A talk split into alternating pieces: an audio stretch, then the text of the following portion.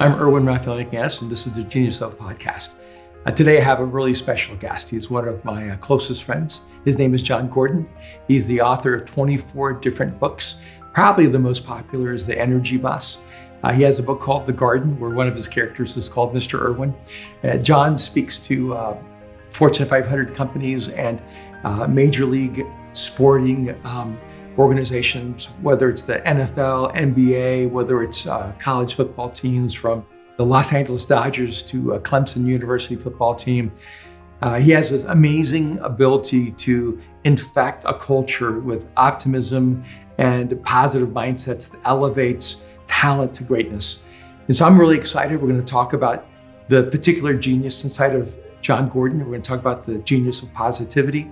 And we're going to talk about how to uh, transfer some of that uh, positive genius into your life. So, would you welcome Jon Gordon to the Genius of podcast?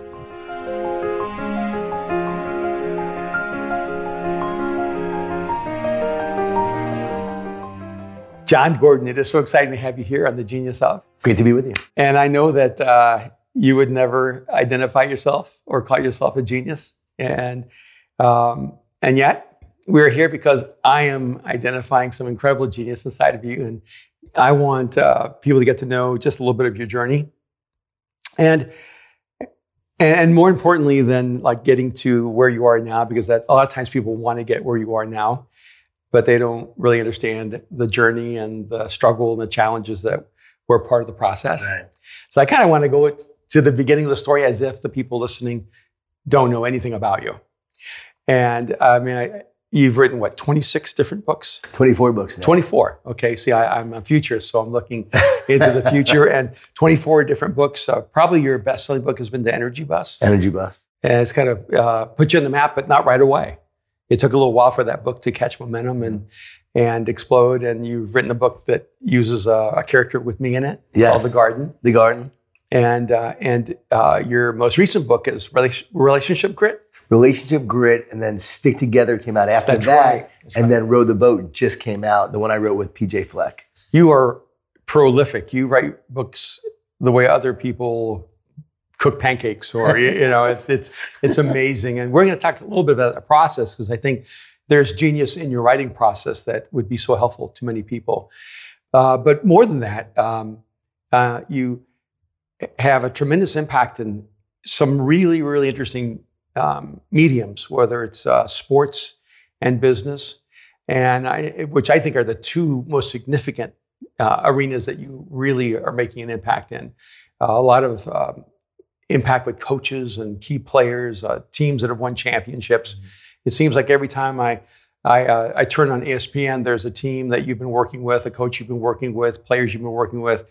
That that team wins the national championship, wins the NBA championship, wins the Major League Baseball championship. And so you you you you, um, you, you seem to know how to put people into a a championship mindset. Is that? Or I show up at the right time. Yeah, or you're as they're on the rise. I show up. I speak when they're just getting going, or perhaps the coach recognizes that this team has potential mm-hmm. and they're ready to go to the next level, or they're looking for something. And I seem to always show up when that team is just about to embark and go on the next level. It kind of makes you a great um, a leadership surfer. You, you know how to catch the right wave, right. and there's genius in that. Right. But I also think it's that coaches know that their team is on the brink of greatness, mm-hmm. and they just need to add some component, some element to it that they need to bring an outside voice to it. Great point. I, I believe that too. Yeah, and that's a part of their genius is right. they, they know how to bring uh, together what's necessary to achieve greatness in that moment. And I think it's true for you in the business sector. So many people in the business world have uh, brought you in to deal with, help their companies uh, move toward a, a, healthy culture. Right. And, and that's in many ways a part of what's happening now. But I want to go back. I know you, you're from Long, is it uh, Long Island? Long Island, New York. Smithtown yeah. is where I was born and where I grew up. A place called Nesconset, which is actually a smaller part of Smithtown. Well, that, uh, I can hear a little bit of, uh, of that East Coast accent still in you, but I, I, mean, we're personal friends, and I've known you for quite a while. And I, one of the unique things I know about you is that you are 99% Ashkenazi Jew, and uh, but you were not raised in a Jewish uh, home, in a sense, because your biological father is Jewish, but the, the dad who raised you is Italian. Right. And my mom was Jewish. So both Right. parents were biologically Jewish by heritage. And my biological father left when I was a year old. And so my mom was a single mom for a Sure. little while. Uh, Jewish, Jewish grandparents, very culturally Mm-hmm. Jewish, but not religious Jewish. And then my mom married my dad, my technically my stepfather, who raised me since I was five years old. He was a New York City police officer Wow. undercover narcotics, uh, very Italian, and a very loving man. Not the most positive guy in the world, but a very loving dad. And I'll never forget, he said to me and my brother, he said, I want you to call me dad. I'm going to raise you as my own. Mm. And he did. And that love and who he was really had a huge impact on me and my life. So we celebrated Hanukkah, we celebrated Christmas, we celebrated all the holidays, but we never went to church, never went to temple. wasn't about that at all. It was about just family gathering. I still remember the Italian family gatherings for Easter and Christmas in the basement in Queens, New York Right. with a spread of food that we ate all day long. So that was the kind of family I grew up in. Then we'd go to the Jewish family for the Jewish holidays, and we would celebrate Passover, and we had the Jewish side. So culturally, I had these So you had both cultures really influencing who cultures. you were, both Jewish and uh, Yeah. Italian. a lot of food, a lot of guilt. and uh, I think that might actually transcend just uh, not only just Jewish and Italian culture, but a lot of passion. Right. A lot, a lot um, of passion, a lot of fire. Not the most positive family, a lot of probably negativity and So did fighting, that, drama. that, that did that negativity uh, seep into you and become a part of who you were as a person? I would say so. I mean, I think I was naturally wired towards negativity. And Not so- a lot of people would say that about themselves. Yeah, but I believe you know I was. I mean, I was an optimistic person in terms of sports, and I wanted the starting position. I believed I can get. I did well in school. I Is that won- optimistic or is that competitive?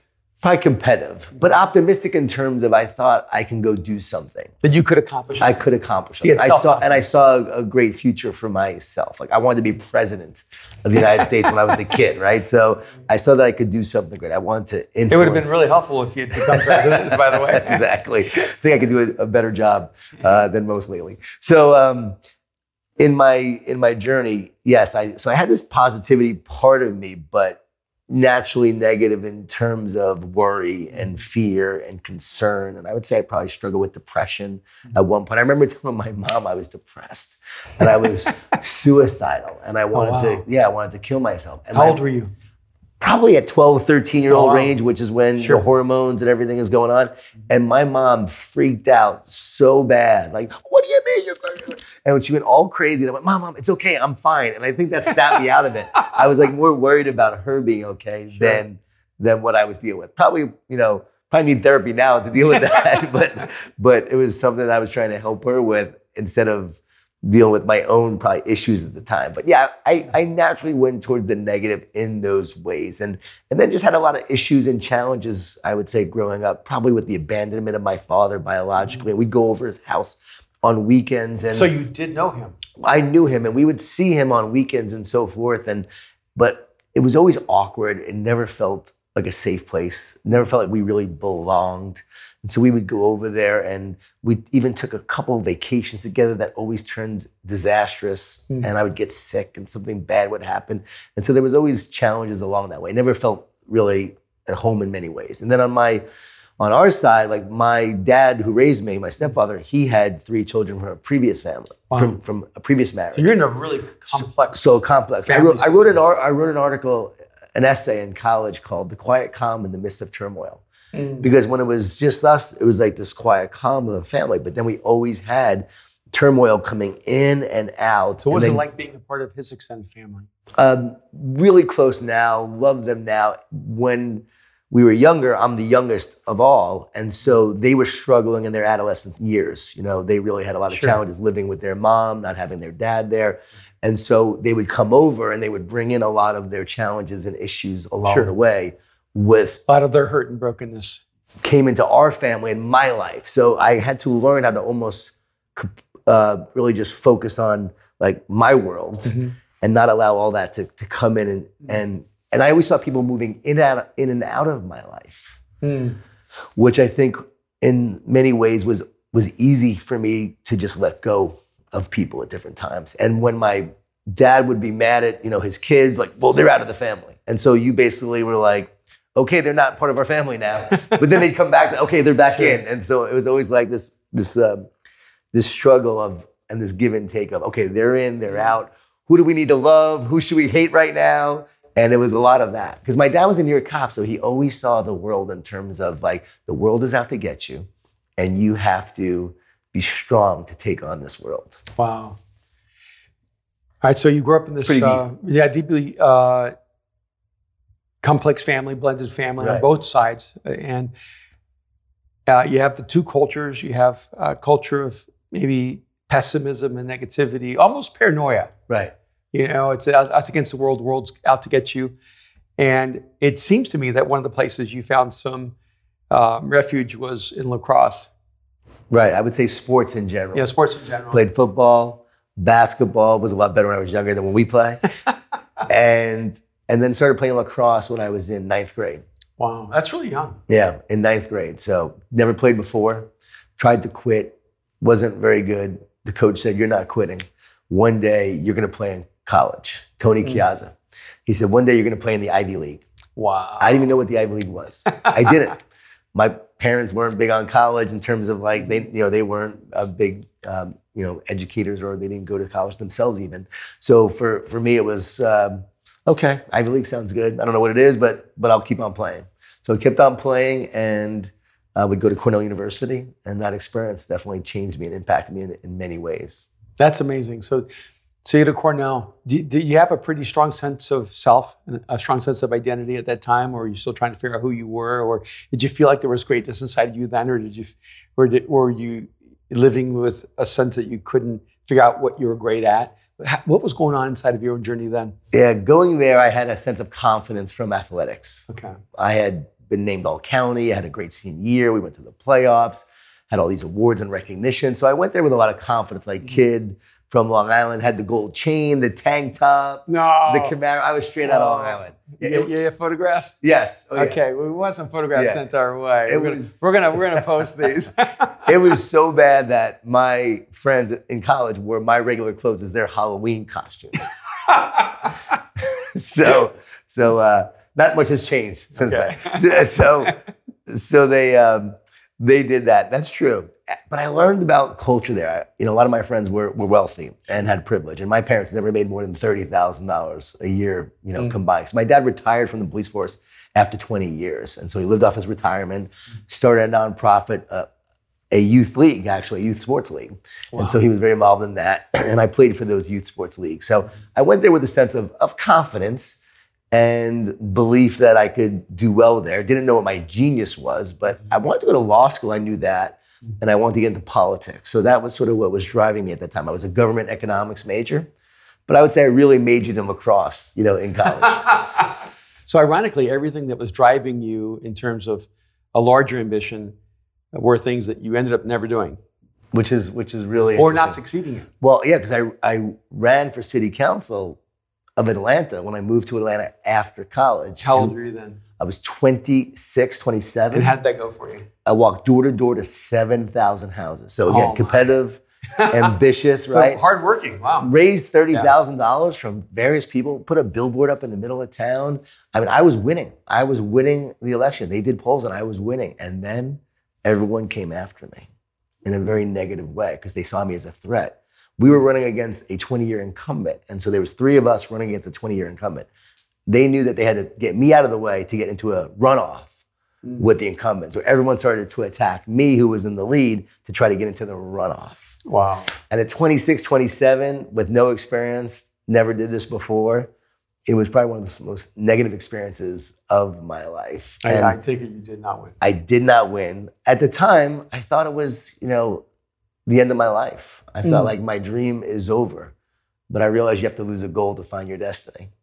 No, that's good. Because I had this goal, but I had to lose that to find what I was really meant to do. Because I might still be in Atlanta. Maybe I would have run for mayor, maybe would have run for something else, but I would have been dealing with potholes as a city councilman, dealing with that instead of finding my purpose and calling doing this. But yeah, a, a- it was a it was a, a cool journey. But government economics led me to do that. I went to law school for a year and a half. Before that, dropped out of law school, realized it wasn't for me. Actually, law school came after that because I lost the election. I said, what am I going to do now? Because I had a restaurant at the time, and I ran for. And after running for city council, I went to law school. Good. I know you had a restaurant. You had Yeah. you were a bartender, Yep. and so you you uh, you were bartending a place and you bought that restaurant. next door. So I moved to Atlanta right after college. So Okay. I graduated college and I had a girlfriend in Texas and we broke up. Mm. And so I drove back from Texas, heartbroken, went to go live with my parents. I'm waiting tables at the local Houlihan's restaurant. So you're really going places. And I'm like, what am I doing with my life?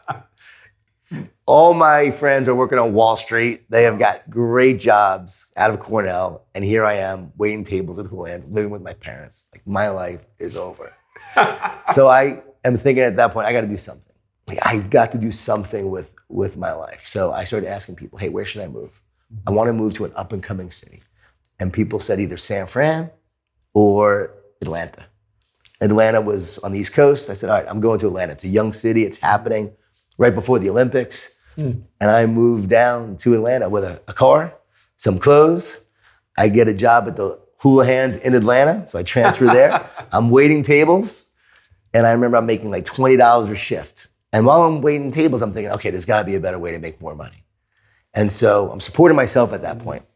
I signed up for, for Emory. I got into Emory to get my master's in teaching. Hmm. So I have that going on, but I've got to make some more money. So I decided to walk around Buckhead one day, Buckhead, Atlanta, where all the bars and restaurants were, and I'm looking for a bartending job. And I showed up to this bar. The guy was sitting right outside. It was a place called Bar. I'm like, okay, I could do that. and I said, hey, you looking for bartenders? He said, yeah, we actually we're just opening up and we're looking. He goes, have you bartended before? I said, I, I absolutely have. I had never bartended in my life. He goes, you got to try out tonight. You got to try out tonight. Wow. Yeah, so I went home. I turned on the movie Cocktail. I put that DVD, you know, DVD. It was actually a VCR at the time. Training video. Yeah, so watch Cocktail, Tom Cruise flipping the bottles. I bought a, a book on recipes. Couldn't remember the recipes. Showed up that night, and next thing you know, people are like coming in and ordering all sorts of drinks that I do not know how to make. And I'm working with this guy Thad. I'm like, Thad, what do I do? He goes, serve it red, serve it with a smile. And so people are coming. I'm just acting like I know what I'm doing, and I'm just grabbing this and going like that. And people are walking away, going like, "This is horrible." At the end of the night, they came up to me. They said, "Hey, it's clear you have no idea what you're doing, but we love your energy, Wow. and we like the way you interact with people and your attitude. So we're gonna hire you. So we're gonna train you." So I got the job, and then I learned how to bartend. Next thing you know, I'm making great money. One guy was stealing at the top bar, which was downstairs, mm-hmm. and they let him go and they put me in that spot. So now I'm making $600 every weekend just bartending, cash. Back in the 90s, while I'm getting my master's in teaching, doing that, I'm making money. So now I'm making that money, which I thought, okay, it's great. But I'm standing on the corner, and there was a place next door to us called Beasley's. Richard Beasley was the owner. And Buckhead at the time was, was transitioning from a restaurant place to more of a bar and nightlife place. And I had this vision of Richard Beasley's place because it had nice wood, of, of a, a place that had live acoustic music in a nice wood setting. And I said, Hey, Richard, I'm on the corner talking to him. Would you ever sell this place? He goes, Everything's for sale. I'm 24 years old. Wow. So my grandmother, when she had passed away, she had left me twenty thousand dollars, hmm. and so that's all I had. My parents again weren't wealthy, so I had this money, and I said I'm going to buy this place. And I found several investors, and we all went in together to buy this this place. We took, we called it Park Bench, hmm. and live acoustic music, and we turned it into a really happening, incredible spot like right away. And now I went from twenty thousand dollar investment, I started making about hundred thousand dollars a year. You know, Wow, that's I'm amazing. 24 years old Sure. as this bar owner doing that. But then I started a nonprofit called the Phoenix Organization that raised money and volunteered for youth focused charities. Because I mm-hmm. wanted to make a difference. And so what happened was I was meeting all these people at the bars, getting them involved in the Phoenix to, to now raise money and impact youth focused charities. So we started to do that. And that was pretty cool. And that's what led me to meet all these different influential people, which then led me to then run for city council. Wow. That's So- amazing. Yeah, so that was sort of like the journey along. So that- that's like an early life that a lot of people don't know about, Yeah, right? But there's an incubator inside of you. There's something there that um, other people wouldn't have seen the possibility of, of buying that restaurant. Right. Even if they had twenty thousand dollars, they they would have seen that twenty thousand dollars as the limit of what they had. You saw that as almost uh, the fuel to create more. right. And what do you think was inside of you that allowed you to see a possibility that others would have never seen? Was it was it fear of failure? Was it was it uh, you know vision? Like uh, you, know, I, I talked to a lot of people who have been incredibly successful, and for a lot of them, it's it's almost like they're driven by a fear that they might be poor Right. or unsuccessful, and at the same time, other times they're driven by a passion for something they want to create. I mean, did you love the restaurant business? No. versus- I was naive enough to be successful. But more importantly, I had a desire to become more. Mm. That's what I think it is a desire to become more, that I could do this, that I could become more in my life, that I could succeed. I think that's a, a, a drive. If I look back in the themes of my life, it's a desire to become more and do more and create more. Don't know, again, it hasn't always been healthy, right? But it's driven to driven me to and led to a lot of things. You know, I I wonder if sometimes you know people underestimate the uh, the power of sports. Right. You know, because if you don't go play pro, what it feels like. Well, didn't you just waste your life playing basketball or Right. football or lacrosse? But I, I wonder if some of that that drive was nurtured and developed in your athletic environment. Right. You know, become you know developing confidence as a lacrosse player, realizing there are some things that if you worked hard enough, you could pull the skill sets together to get better and better. And then suddenly it translates into quote being an entrepreneur in the business world. Uh, because I, I, I, I find that a lot of people think that successful people have opportunities that they didn't get. Right. But the reality is that those opportunities were available for so many people. But then there's that unusual person who's bartending, and that would have been a huge accomplishment, Right. right? You know, you you you you didn't know anything about Right. you know uh, about spirits, and all of a sudden you're a bartender. So you could have been satisfied going, "Wow, I'm a I'm a bartender now," Yep. and yet you walk outside and you see something that has the potential to create a different future. And I think part of that too, I remember thinking, there's got to be a better way I can make more money. People are coming to see me all the time at this bar I'm bartending at. Why shouldn't I make money if they're coming to see me at my own bar, right? Mm. So I should be the one who's bringing people to my own place rather than making money for this owner. I should become the owner myself. But what makes me think that I should be the owner in the first place?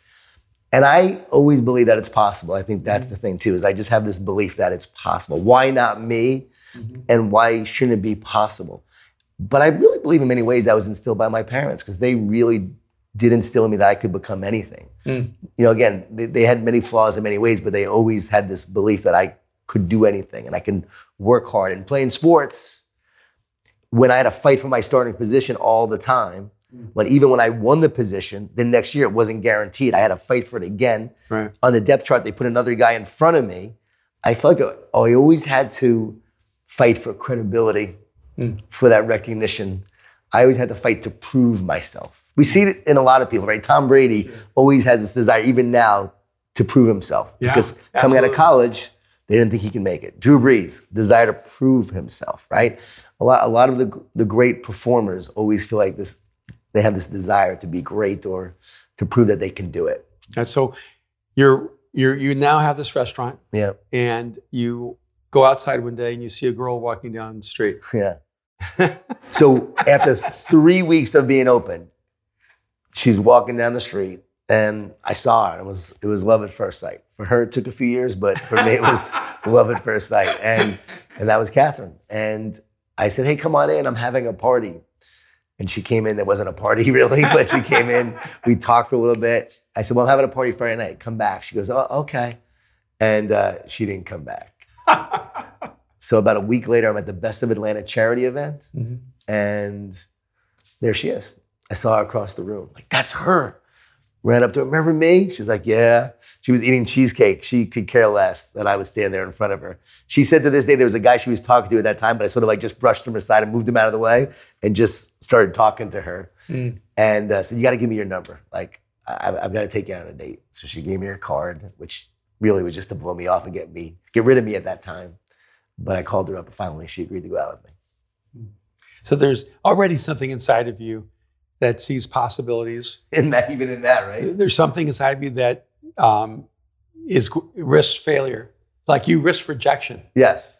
because when you chase down a strange girl that you know doesn't know you from Adam and has no interest in you, and you still Right. you know um, you, you refused to not try, Yeah. and clearly you succeeded. Right, right, exactly. um, I- because I think sometimes people don't realize there's, there's certain mental constructs that are formed inside of people who succeed. And you begin to see the incubator of those things early on in a person's life. Right. And but there's also like a dark side because you guys end up getting married Yeah. and you um, uh, and you ended up having a crisis where uh, I have a quote here somewhere. Um, it says, "After being told you were negative and miserable and had to change by your wife." Um, and I thought, wait a minute, this is so interesting because I know Catherine too, and Right. and she's pretty straightforward. She is straight. So, how long were you married before you ended up having this crisis in your own life? the, the problem started even after, you know, we started dating. I mean, we didn't have a, a great dating experience. It wasn't like this. At first, it was. I should say, at first, it was really romantic and incredible.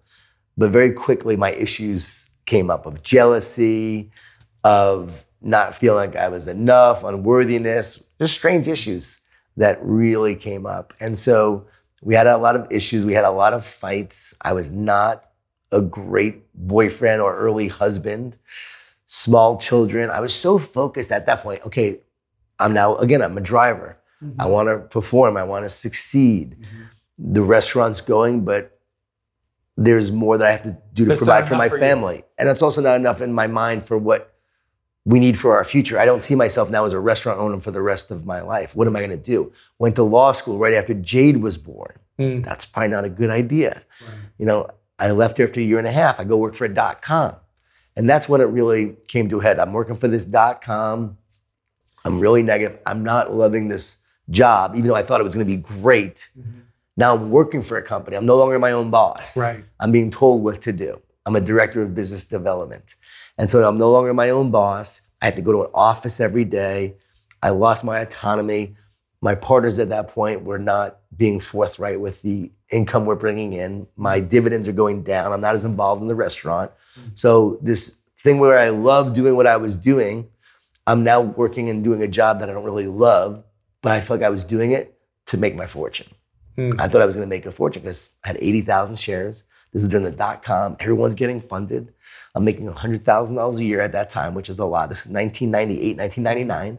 I left law school to go do this, and it's not going well. So our marriage isn't going well. I'm not feeling him enough. We're fighting a lot. I'm being a jerk to her. I'm allowing the stress and the fear to, to make me into someone that I never wanted to be. And so in that moment, she had enough of my negativity. I was never abusive or anything, but she just had my, enough of my negativity, like always blaming and complaining about why my life was not the way it should be because of Right. her. I mm-hmm. was blaming her and the kids and the pressure and the stress. And she said, if you don't change, like we're over. Like that's it. And that was the best wake up call I ever got because I wanted to stay married. I looked in the mirror. I didn't like who I was. I was like, where was that young, where's that young guy who was so optimistic, who believed anything was possible? Like now I'm living this world where I feel stuck, have the house, I have this job. We moved to Jacksonville, Florida. Decided to move, sell my piece of the restaurant back to uh, my partners, moved down to Jacksonville. I'm working for this dot com. And then I get fired by the company because they basically go under. So I made a lot of cuts. A lot of people got fired. They kept me on, kept me on, kept me on. Because I sold the NFL on NFL Wireless. Mm. NFL Wireless. We were the Wow. first company to help the NFL bring scores and data to wireless devices, which is like Thank you so now. much. Yeah, that wild? now, now it's like you expect it, right? yeah, Let me get that on my phone right Yeah. now. So we were the first to do that actually. And so that experience, you know, kept me going with the job because I sold the NFL, but I eventually lost the job when they ran out of money. I'll never forget losing the job. I turned pale white. How am I going to support my family? We just bought this house in Jacksonville. How am I going to make a living? Didn't know what to do. Second mortgaged our home, $20,000 in credit cards, and opened the first Moe's Southwest Grill burrito place in Florida. There was five at the time. We, actually, we were the fifth, and there are now over 300 of those restaurants. Mm. But we opened that first Moe's, and the goal was to hopefully make enough money that would allow me to then to write and speak. Because at that point, after Catherine threatened to leave me, I remember saying, "What am I born to do? Why am I here? I know I'm here for a reason, and why am I so miserable?" And I Mm. realized I was so miserable because I wasn't living my purpose. Mm. And I went back to when I did the Phoenix organization. That's when I was happiest. Monthly meetings, speaking to the to the audience, rallying people together, making a difference in the community. That's when I felt best. It wasn't even owning the restaurants. It was doing the Phoenix, and Mm. that's what I love the most. I said, okay, writing and speaking is sort of like that. I'll get to write, I'll get to speak, I'll get to make a difference and encourage people, inspire people the way I thought of people who inspired me years past. People like Ken Blanchard and the One Minute Manager and Richard Bach, Illusions, and Jonathan Livingston Seagull were books I read years ago, and those books inspired me. Said, okay, I want to do that. So that was about 2000, 2001 that I made a decision to do that and then opened up uh, the, the first restaurant to hopefully make enough money that would allow me to then do that. And how did Mo's go? Not good at first. Not good at first at all. We were almost bankrupt several times. Mm. We're running out of cash. We put everything we had. I violated all business plans. I had no savings. So we were trying to break even, make enough, and keep that money going as long as we could until we got more the next week. Out of the blue, I got a call from a friend who wanted to learn about wireless technology for his company. It was a, it was a friend of a friend. They called me up. Yeah, we know you sell you sold wireless technology for this company. I said, I don't know about the technology, but so I don't know if I can help you. They said, no, we want to just learn how to sell it. Just help us sell it. So they paid me $13,000 for six weeks of consulting. Came out of the blue. Mm. It was God. It was God. And we were carried during that time with that money. We lived off that money. And as that last dime ran out, the restaurant made its first profit. I'll never forget. And I just taught them about wireless technology. That was it. It was the easiest job that I ever had. and that supported us. And we made our first profit. And then shortly after that, I said, okay, I think I'm going to try to start writing and speaking now. And a woman was in my restaurant. Her name was Robin Wabi. She was the managing partner of New York Life Insurance. And I was talking to her. I was wearing, you know, my outfit. No one thought I was the owner because I was only 29, 30 years old. Mm-hmm. And I'm wiping tables down. And I start talking to her. I said, well, I'm the owner of this place. She said, oh, great. I said, yeah, I'm, I'm, a, I'm a speaker. I'm a writer and speaker, just like I was a bartender. and she goes, oh, you should come speak to my company. I said, okay, great. And that was the first talk I ever gave was to her company in Jacksonville. Wow. I tried to get out of it. She said, no, no, you have to give it. I talked about success is about the little things Hmm. and about how people can drain your energy, which I called energy vampires, which was I would put in the energy bus later on. And that began this journey of now going, okay, maybe I could start writing and speaking. But Catherine will tell you, like, I just gave talks everywhere and anywhere. She'll tell you I wasn't very good. And I, and I wasn't. And I just, but I was willing to, I guess, face rejection and failure just to get out and start doing it. Mm. There's just so many people that find themselves so unhappy with the life that they've created, and they feel trapped, and um, it's unfulfilling. And they, um, and I think it's so important for for people to realize that that's exactly how you felt, and that's that's where you were. But there's a way out of that. Right. But it doesn't come without risk. It doesn't come without some failure and um, and maybe even some pain in the process. It was a lot of pain and it was a lot of risk and there were failures along the way. But for me, not going for it, like it wasn't an option. Like I, I had to because I remember thinking, I feel like I'm dying every day instead of living. Mm. And I don't want to spend my life living this way. And I think too often people are comfortable Mhm. and they don't want to go after the thing they truly want. A lot of times they get a job, they're making money, they really want to do something else, but now they have a job. They have a home, a mortgage. They have their wife, they have their kids. So then they basically trap themselves into living this life to support their family. And they blame their family for why they don't enjoy their life. Yeah, that's right. And I knew that I didn't want to do that. Like I had to go for it, failure. And, I, and Catherine was so great. We got to give her all the credit because I remember saying like, I'm going to go do this. And she said, let's go for it. Oh, that's wonderful. Yeah, I said, let's move to Jacksonville. She said, okay, let's go. We're young. If it doesn't go, if it doesn't work out, I said, let's open the restaurant. Okay, great. We might go bankrupt, but okay, it's all right. We'll, we'll figure it out. We'll find a way. So I think she was really more the optimistic one because I would bounce ideas off of her and she would say, okay, well, yeah, let's go for it. Let's do it. So she always seemed to have this willingness to say, let's go for it. Even at times when I didn't believe, she believed in many ways for us. So it's interesting because she didn't need security. She just needed you to be a better human being. Wow, such a great point. Yes. Right. She wasn't looking for someone to make her safe. Yeah. She was looking for someone who loved her and treated her great. Yeah. It's almost like she didn't need you to make her safe. She needed you to be safe, Mm, to be a safe person for her. that's so good. You know, So and, true. Uh, so this is about the time we meet Yeah. somewhere in here, or actually we we interact on on your podcast. Yeah. And um, and my first memory of you is that you were an energy coach. I know that's not the language you use now, but at that time, yes. that was a part of you know the dynamic. And, and I think it's because you were really um, aware of the negative effect of negative energy Right. and and of a of an unhealthy culture of of pessimism and negativity and uh, energy vampires. Yeah. and at the same time, I think your own personal journey was a journey of fighting against the negative energy and pulling out of yourself positive energy.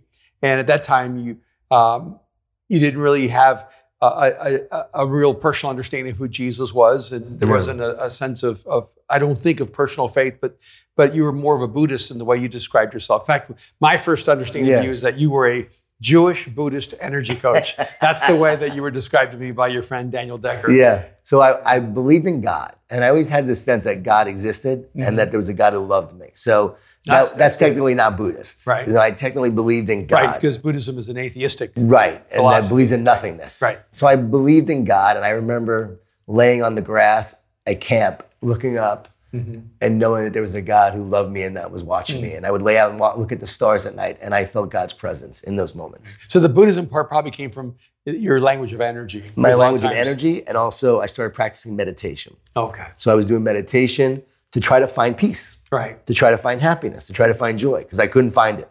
Mm. So I was looking for it in other things. I was a seeker. Mm-hmm. So that brought me to Buddhism, reading some books on Buddhism, which was about meditation, which again, in many ways was a blessing for my journey because that Buddhism led me to meditate. And in those meditations, I started to find stillness and quietness, but it's also when God started to, to move through my life. So around that time, yeah, we wanted you on the podcast or the show at the time. I was an energy coach because I was America's number one energy coach. Yeah, I remember. I was that. America's only energy coach, I think, at the time. and the whole idea was that I was going to coach people on their energy and help them with their positivity and negativity and just being their best physical, mental, emotional, and spiritual. So that was my sort of branding initially. And, but the reason why I wanted to have you on is because Daniel Decker gave me a CD that you um, gave a sermon on, and it was Why I Follow Jesus. And mm. so I listened to that sermon, Why I Follow Jesus, that was delivered by you, and it spoke to me for the first time. So for the first time, I had an understanding of this Jesus that people had talked about. I never knew much about Jesus. I never read the Bible. I never went to church, so I didn't know about Jesus. I knew about Christmas, the birth of Jesus. That's about it. Sure. So to me, Jesus was this prophet, teacher, as my mom said, mm-hmm. that some thought he was the Messiah and some didn't. So I heard you talk about it, and that really spoke to me for the first time. So I wanted you on, I think, to talk about that. And the one question I remember I, I asked you is, you know, if you don't believe in Jesus, are, are all the people who don't believe in Jesus going to hell?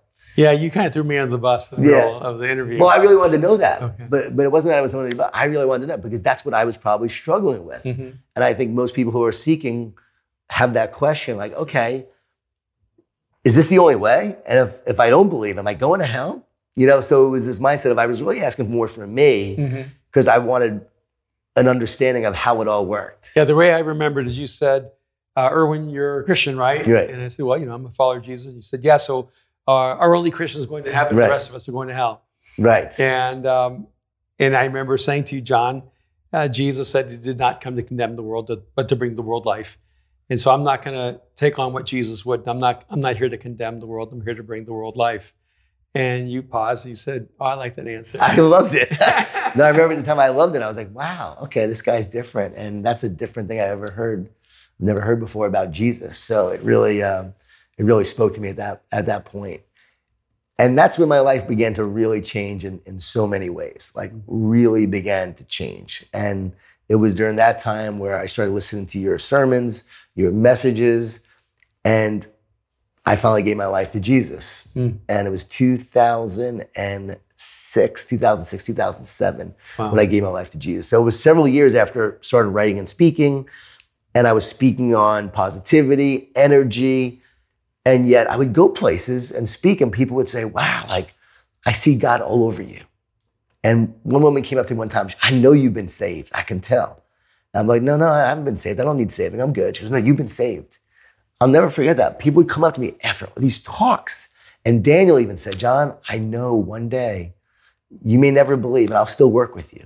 Because Daniel was very spiritual and very, you know, had a strong faith, Christian faith. But I know one day you're going to be used by God to share his message. Mm. I just see it.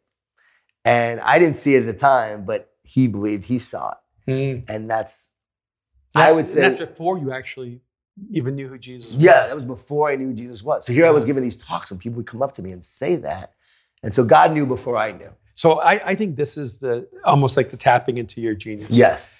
Is that um, the reason people would come up to you and see God is because I think that when, by the way, it is to me so interesting that the whole idea of genius is a, a touch of the divine, that, that the ancient Greeks thought that a genie lived inside of people and that it was given by the gods. Wow.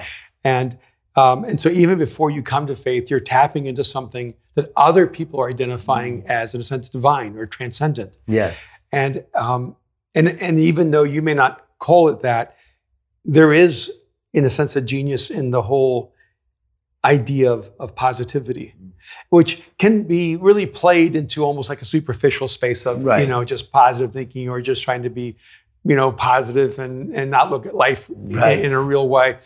But but when you look at the spectrum of of the effect of cynicism or or negativity, and you see the effect of optimism and uh, of of positive mindsets, there's no question that they create different kinds of worlds. Right. And so even before you became quote a person of faith, you had already begun to tap into the power of of a positive mindset. Right. It's and and again, I love the way you distinguish because you know I obviously know a lot of the nuances of the way you see things, um, but you definitely distinguish between ignoring problems, and which is not being positive. That's right. being uh, uh that that's being uh, in um, unrealistic. That's actually living in an illusion. Right. And uh, I think the power of what you really try to bring people to is you can see the problem clearly from a positive mindset. Right. And, and in fact, you may not be able to see it clearly without a positive mindset. Because if you have a if you only have a negative mindset, all you see is the problem. Right. But when you come at a problem from a positive mindset, you begin to see the solutions and opportunities in that problem. Mm. So how did you begin? And, and the, to, the yeah. lens in which you yeah. view the world. So, That's right. It's the lens. Yeah. But I want to go back to a second. I remember when I when I lost my job during the dot com crash, and I remember crying out to God. I did cry out to God. God help me.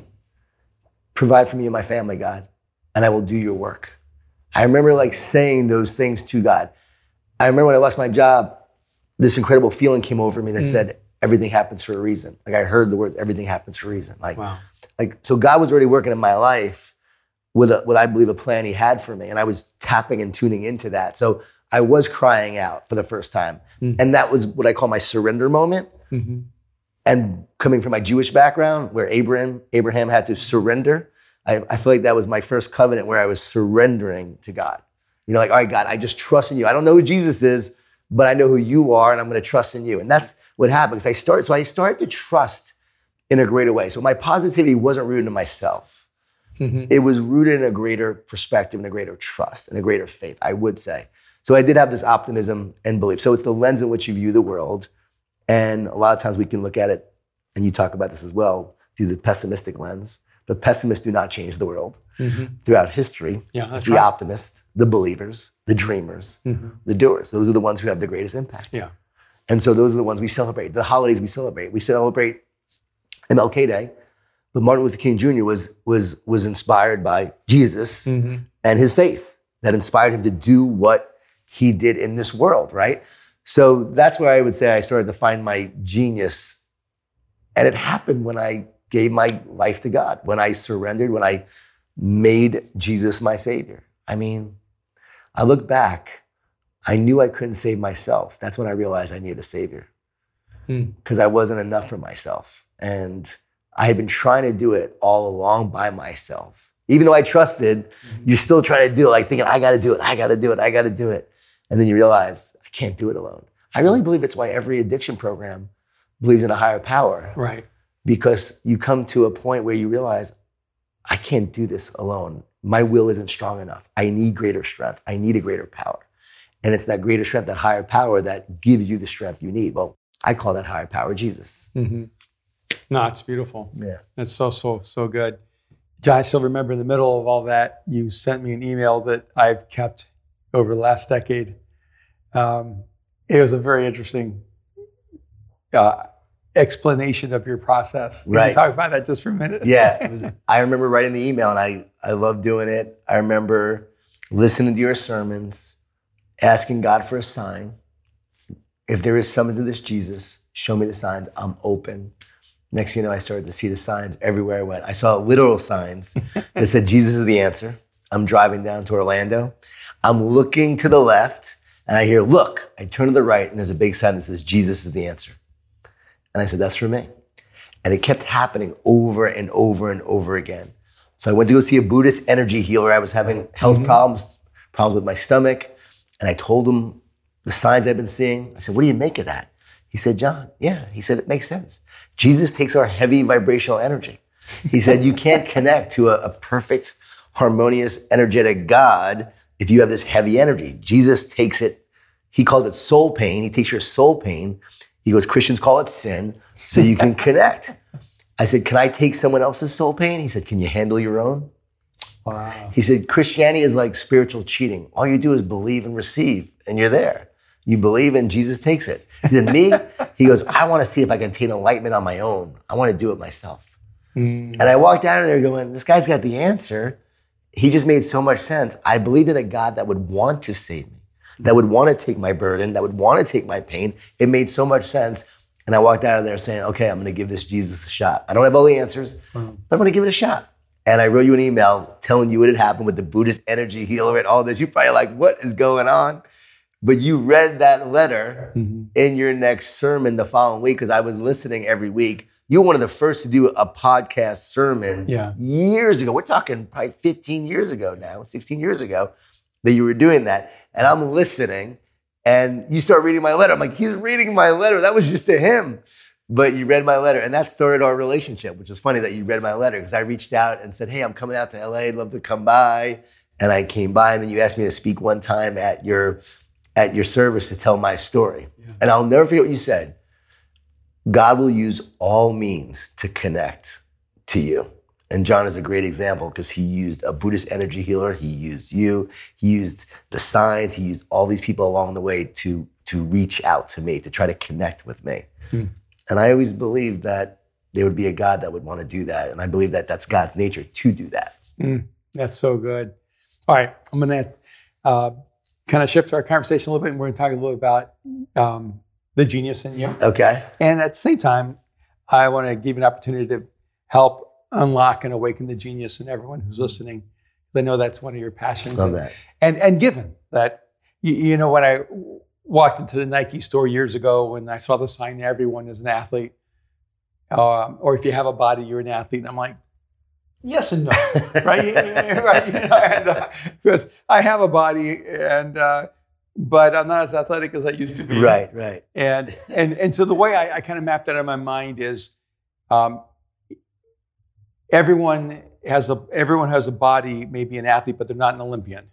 Right. And and so we recognize that there are some people who have um, a unique expression of a particular gift, talent, genius, and so we we can identify those more easily. We can see that that uh, Steph Curry is a great shooter, and but um, but it, or that uh, LeBron James is an incredible athlete.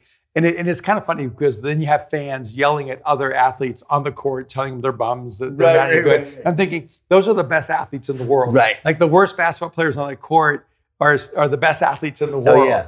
And but in the spectrum of being compared to Michael Jordan or being compared to Kobe Bryant, um, it, they look like they're not as good. Right. And uh, it's the same way with uh, you know with the Picasso, right? There may be a lot of great painters, but then when you put them next to Picasso, they they look mundane or they look average.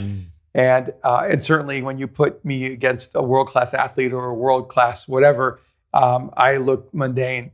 It's the same way with with that sense of genius. Mm.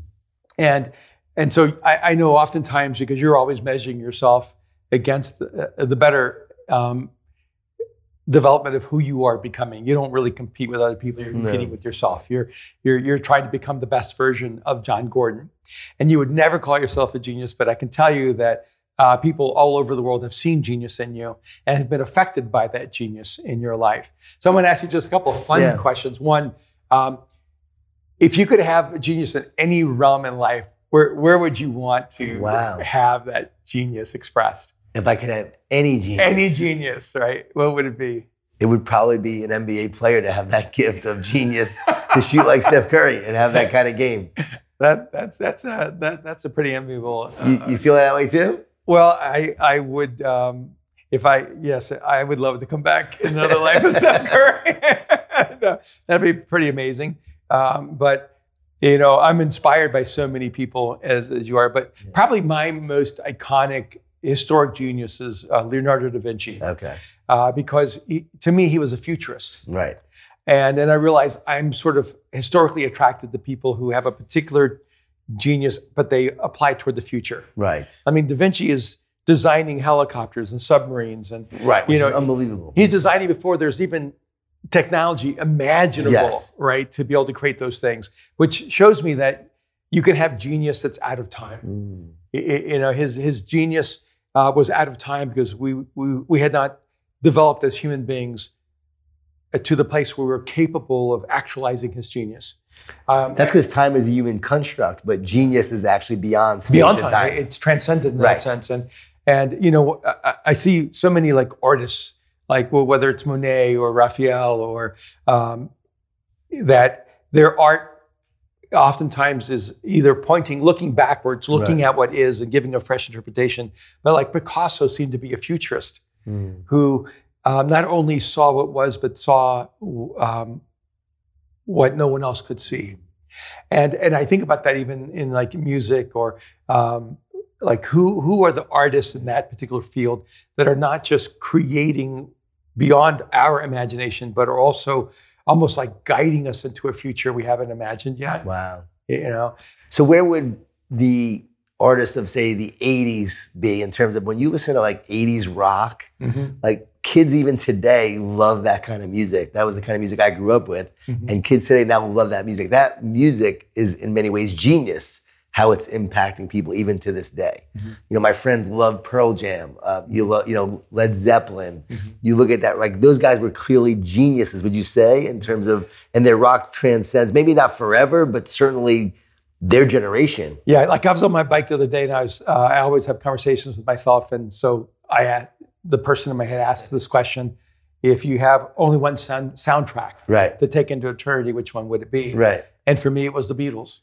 Wow. and because I look at the uh, the the scope of the Beatles' genius, you know, you can you can experience music like I love the yeah yeah yeah, you know, which is like just fun and Yeah. and light, or you can go to Yellow Submarine, or you can go to Magical Mystery Tour, you can go to the White Album, and you realize that their music kept evolving, and and it it feels like it was transcendent. It, it was always creating something that didn't exist yet, yeah. and and I'm really drawn to that in in time and history. I want to say, just talking about genius, people always say, Who do you think is a genius? I think you are a genius because I think about the work that you've done over the years, and you were the pioneer in this kind of um, modern Christian expression of the gospel, reaching people in a very modern way.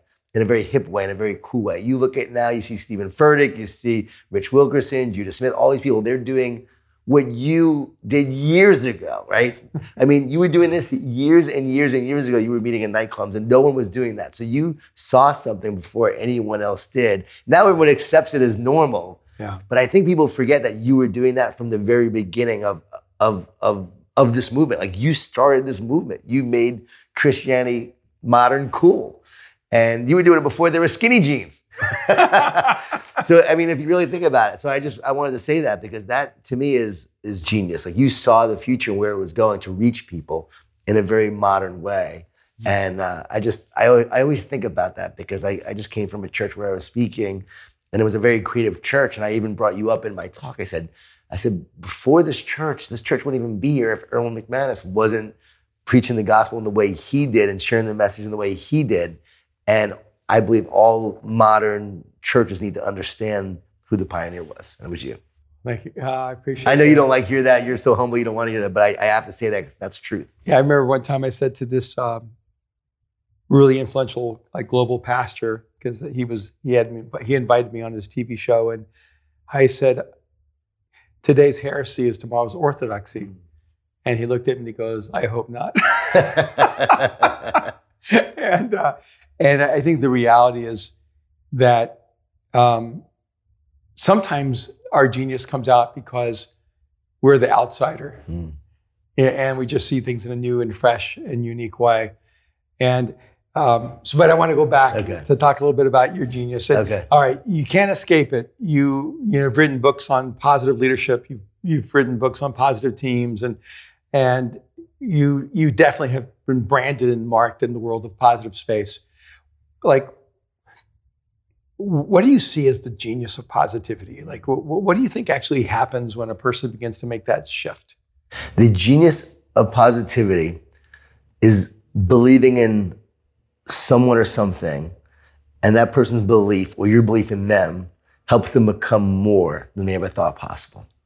Like I think of Dabo Swinney as a leader and a football coach, but mm. his belief in his team and his players, mm. they accomplished more than they ever thought possible. Mm. So when you believe, leadership is a transfer of belief.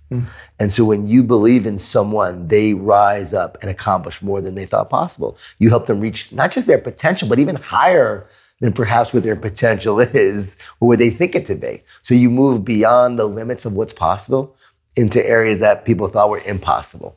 So for me, that's what I think is the genius of positivity, helping people become all that they're meant to be, helping them do things that they never thought that they could do or would do.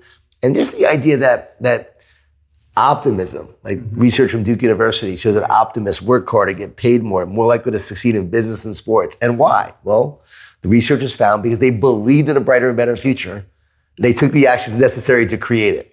You know, it reminds me of this one statement in the Bible um, that has always been one of my favorite declarations, where this guy says to Jesus, um, "I believe, Lord, help my unbelief."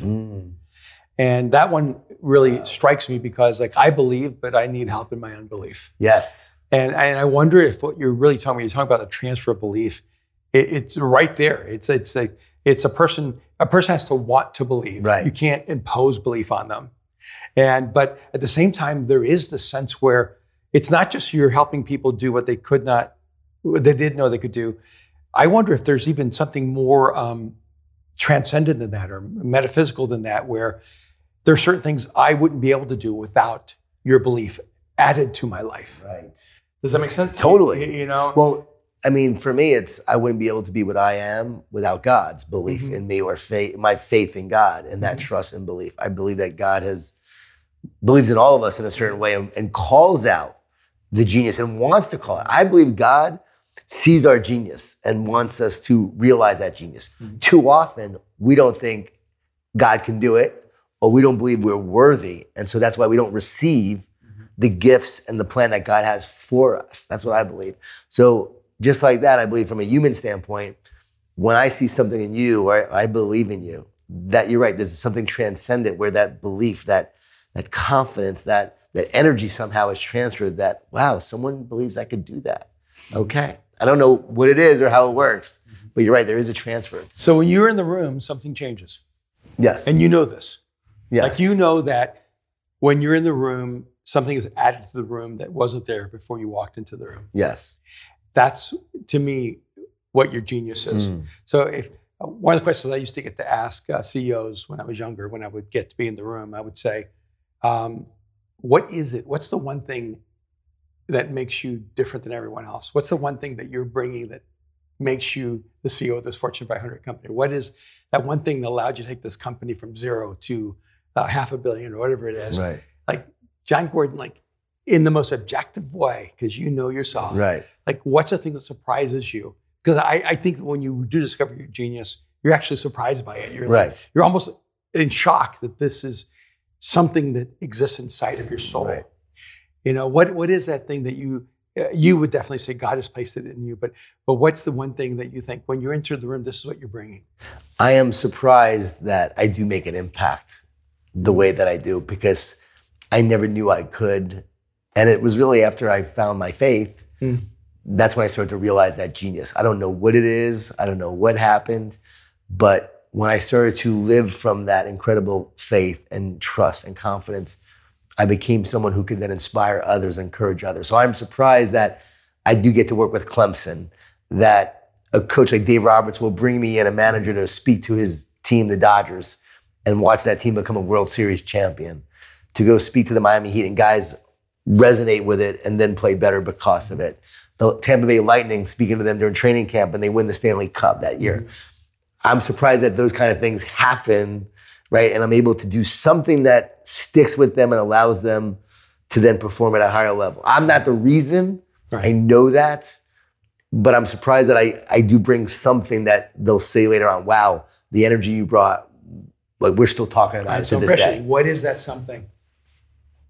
I think it's belief. I think it's encouragement. I think it's seeing the, the world through childlike faith. Hmm. Because I have childlike faith. Why not us? And to believe that it's possible. But it's funny because a lot of times I'll believe in others more than maybe I believe in myself. but I'm really good at encouraging others. I want to see people succeed. I root for people to be successful. So, and I'm not jealous of someone who maybe have more success mm-hmm. than me. You know, like Patrick Lencioni, who wrote a book, Five Dysfunctions, would technically be more successful in terms of that book so than the Energy Bus. Although we're about, we always go neck and neck, but like I see him being successful, and I love watching him do what he does in his in his way. Mm. I don't think I was always like that. I think when I was younger, I was jealous. When I would see success, I got jealous. Mm. But as I get older, I made a decision. Even seeing you and your gifts and talents, I go, well, Erwin, I can't be Erwin. Like what he does on stage, the way he shares that message, I, I can't be that. But I can be me. And I can only be me. I can be the best version of me and just do what I'm called to do and focus on my own geniuses of whatever that is. So I guess my I'm surprised by that, but I guess my genius is, yeah, the encouragement and the transfer of belief and energy into others that allows them to believe that they can go do it. It's so good. So someone's listening right now, and they want desperately to believe that there's some genius inside of them, something unique, something um, that, in a sense, is like a fingerprint of God in them that they're supposed to bring as a gift to the world. But they just can't. They're just it's trapped under the rubble of unbelief or failure or self doubt. Uh, could you give them a couple of uh, steps Yeah. to begin to step toward that genius? We all have it. Yeah. Like we all, it's to know that you have it inside of you, that God placed that inside of you. And don't be afraid of it. Don't be scared of it. And know that you're worthy. Like you are worthy. There's a calling on your life. There's a purpose that you have. And so you should feel worthy. But the key is honestly take the first step. Mm. Like I never knew I could write a fable. And I remember walking and praying, and the idea for the energy bus came to me. Mm. And once it did, I sat down, I started writing. I didn't go, oh, I don't know how to write. I can't write a book. I said, all right, I'm going to sit and try to write this book and see if I can. It just came, the idea just came. So I literally sat down every day and wrote this book. Mm. I don't know what kind of genius that is, but I have a genius where I'm able to write a book in three and a half to four weeks Mhm. in a short amount of time. But I write every single day. But the first step was to actually sit down and start writing. Not knowing if it was going to be good or not. I wasn't looking for a publisher. I just started doing the work. And I think that's the key is just take the first step. And sometimes you take the first step without really believing, Mhm. but you just take the first step. Mm. Being willing to fail, being willing to face rejection. And you take the first step. So I think that's the first key. You take the first step. Then, as you start doing the work, then the key, I believe, is to start actually believing that you can do it.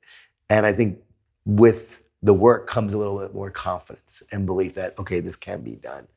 And then it's to recognize what your gifts are, you know, what your talents are, to understand what those gifts and talents are. Like I know that even though I teach leadership, you know, my my gift is not necessarily in running an organization. I know that's not my main calling. So I'm not going to spend my life trying to run an organization. I'm here to share the message of positive leadership, but I know I need to find someone to run my organization and use their gifts. So I'm really good at delegating with people who have gifts that I don't have So I think it's recognizing what your gifts are, what your purpose is, what your calling is. What energizes you is a big part of mm-hmm. it too. Like, Yeah. what do you love to do? Because if you don't love it, you'll never be great at it. Mhm. So I think the key is to really find what is it that you love to do in your life and find ways to do that. Because if you spend your life doing something you don't really love, you're not really going to become great. I recognize that the restaurant business wasn't for me forever because I asked myself, do I want to do this for the rest of my life? I'm really good at it. I was good at the restaurant business. We were successful. Even when I opened up Moe's, I eventually had four Moe's. So we were making money. Do I want to open 10? Do I want to open 20? Do I want to have 100 restaurants 10 years, 20 years from now? No. I know that's not what I want to do for the rest of my life. So I don't love it. Mm. So I was willing to let go of that, sold them, go into the unknown of saying, okay, now I'm going to write and speak full time and living off that money as it's running out. And then the idea for the energy bus comes to me.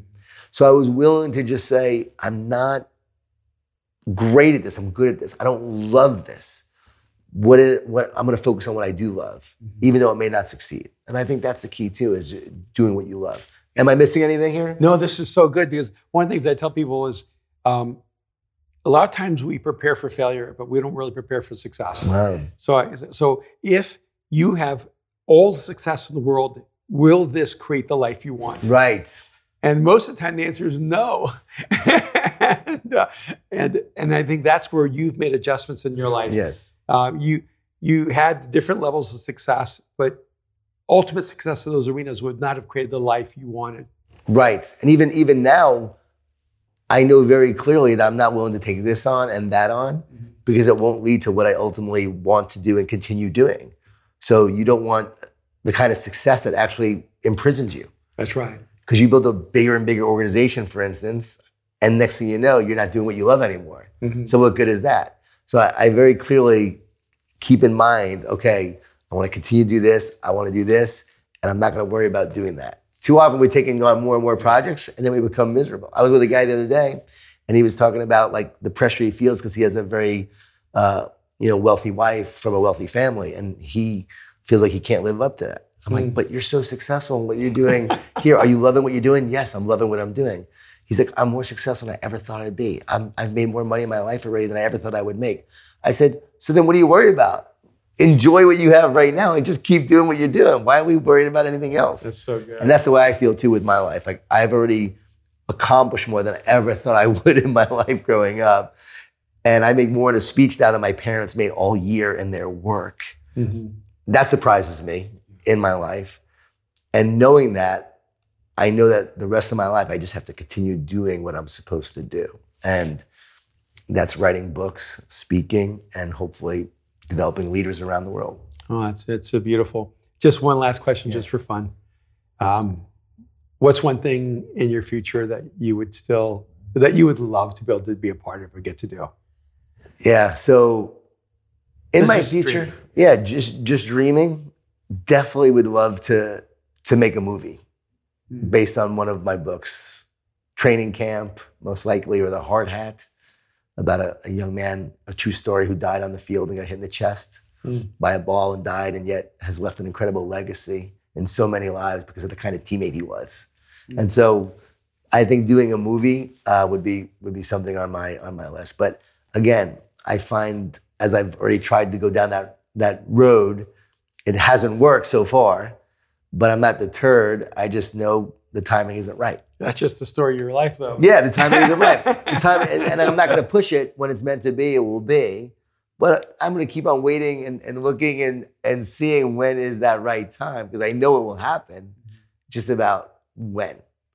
Yeah, you're a blend of if it's meant to be, it will be, Right. but you're also a if it's meant to be, I'm going to work my butt off to make Exactly. happen. Right, right. I'm going to do the work and then trust at the same Yeah. time. Yeah. Because if there's an out, if, if I'm in the movie, if I'm on, in the room with a, a, a movie producer, Mm-hmm. I'm going to mention it and have this idea, but I'm also not going to push it either because it isn't my primary focus. But I would love, yeah, I would love to do a movie. And like Damian Lillard, you know, Damian Lillard wrote, you know, a great quote for the back of Training Camp, you know, my book.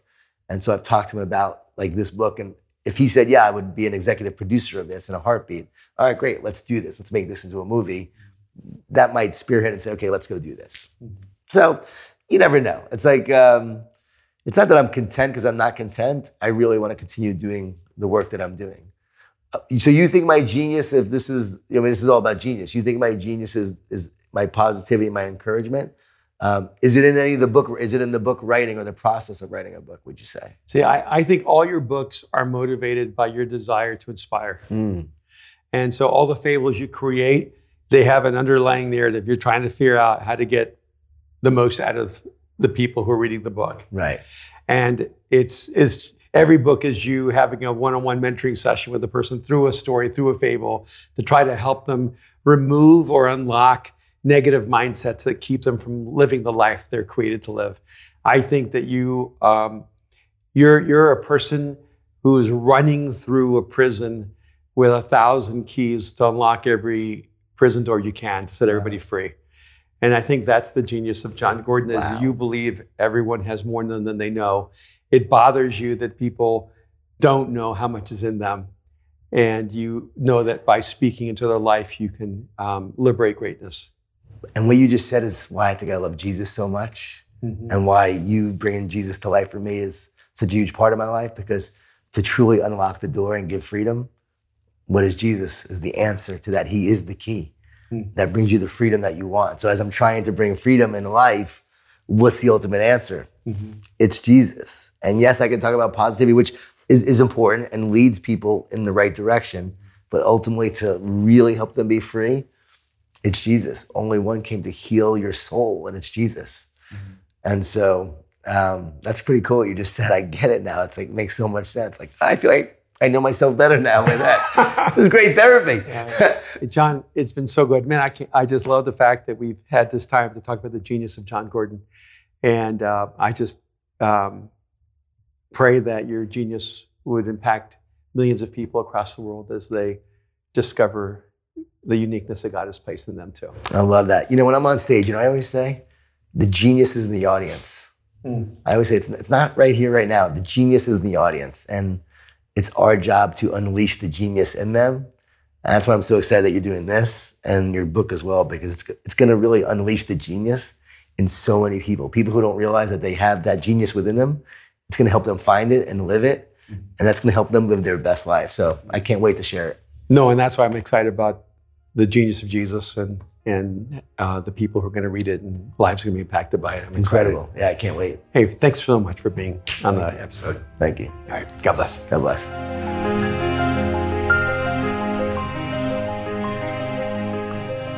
Hey guys, thank you so much for joining me today. Jon Gordon is such an extraordinary human being, and I want to encourage you to learn more from him. Pick up his newest book, Row the Boat, or go back to the beginning and pick up the Energy Bus. Or if you want to hear Jon get into my brain and put it on paper and have a conversation about faith and spirituality, pick up The Garden. Uh, Jon Gordon has so many resources available, and I want you to take full uh, advantage of them. And by the way, I want to remind you that my book, The Genius of Jesus, releases on September 14th. So if you haven't already pre ordered it, uh, pre order right now. Order some for your friends or start a book club. Uh, we're going to be leading and guiding book clubs across the world, specifically during the month of October. And if you're watching this on YouTube, would you leave a comment? Let us know uh, what you think. Let us know what has inspired you the most. And if you have different people you'd love for me to interview or subjects you'd like for us to address around the idea of unlocking human creativity, genius, um, then let me know. We'd love to hear from you. Thank you so much for joining me. And I'll see you next week on The Genius of.